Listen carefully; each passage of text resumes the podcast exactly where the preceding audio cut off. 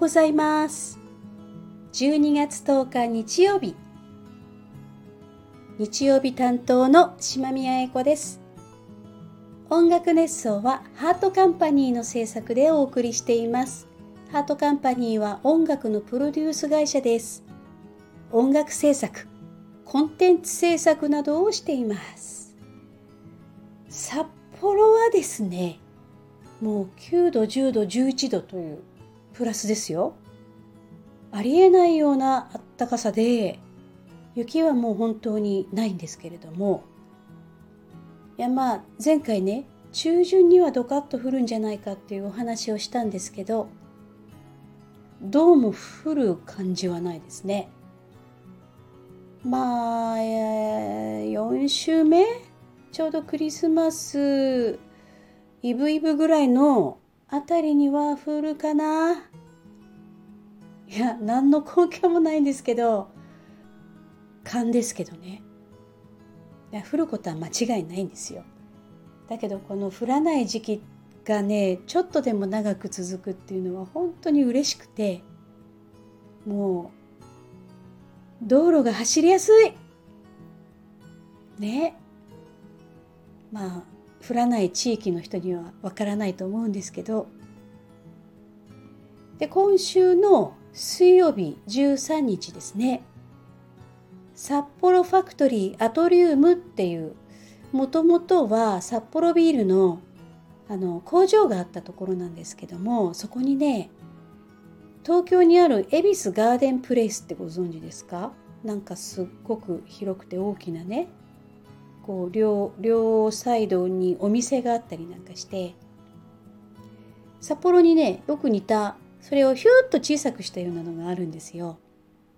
でそこでねいつもいつもステージがあるんですけどねいつもいつもねいろんなミュージシャンが音楽を奏でたりある時はこうフラダンスをやったりねアイドルが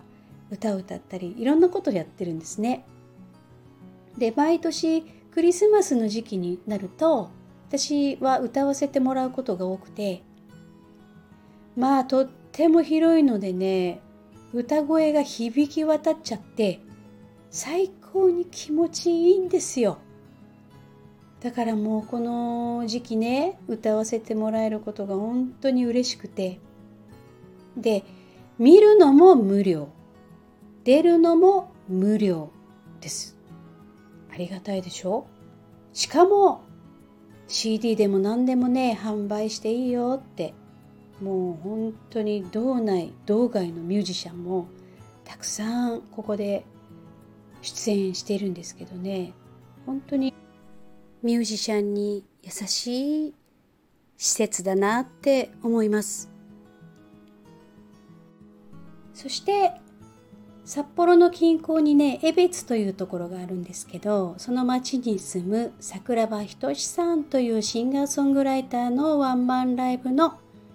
コーラスを担当しますという話をしたと思うんですけど先日1回目の全体リハっていうのに行ってきました。武漢とかね照明さんとかちゃんと立ち会ってるようなしっかりしたリハなんですけどリハだったんですけどフルバンドでやるのでね私もめちゃめちゃ気合が入りましてまあコーラスは私一人なんですけどその他にギターとかキーボードの人も時々ねこう一緒にこうわーとか言ったりするんですよ。でね誰かのオリジナル曲を全部その人の曲をコーラスでステージに立つっていうのはね私も初めてなので緊張してるというかちゃんとやらなきゃっていう気持ちがすごい強いんですけどまあ一人一人のねミュージシャンがすごいもうとにかくお上手で素晴らしいんですよこれ。こういうね素晴らしいミュージシャンの中に入れてもらえて本当にこの年になってもね学ばせてもらってるなっていう本当に気がします。こういう現場があるっていうことはね幸せですね。まあだんだん年を取ってくると普通はね若い現場からはだんだん離れていくっていうのがまあ自然なのかなとも思うんですけど。私はゲームとかアニメとかの土俵に置かせてもらってたのでなんとなくこうゲームアニメっていうのは年齢が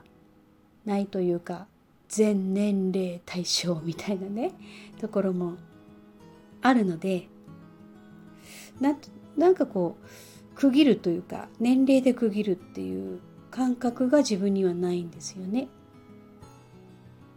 こうやって声をかけてもらっているうちはどんどん参加していろんなねことをすごい学べるので本当にね勉強ですよいくつになっても。そしてその場そのその現場その現場にいる人とね縁ができるじゃないですか。そうやってつながっていくっていうのもねすごい楽しいし同じ空間とか時間とか音楽を分かち合ってるっていうのもねすごくいいなって思うしなんかそういうのをこう一つ一つね刻んできたし刻んでいくのが好きなんだなって自分で思いますね。まあもういらないですって言われたらそうだなまあ花鳥風月っていうんですかそういうのを歌にして自分のために歌ってる変なおばあさんいるよねって近所の人に言われたいです。まあ一年を振り返るのはちょっと早いですけど今年は本当にいろんなところで歌いましたね。音楽熱奏のこのラジオもねさせていただいたりあとは河口湖でね。皆さんと一緒に初めてそう初めてっていうのがねすごい多い年だった気がします。初めてねスドミヤとしてデビューさせていただいたりね。まあそこでいろんな方とやっぱりつながってご縁もできましたしね。その後に大阪京都奈良っていうふうに言ってね天川神社に奉納までできたっていう。本当にまあ目まぐるしい一年でしたけどまあまだ終わってませんけどね。なんかこの後もなんかドッカーンってあるのかな？31日あたりに。わかんないですけど。ね。皆さんもどうでした？どんな年だったんですか、まあ、聞くのもまだちょっと早いんですけどね。でも残り何週間ちょっと駆け抜けていきましょう。今日も聞いてくれてありがとうございました。じゃあまた。バイバイ。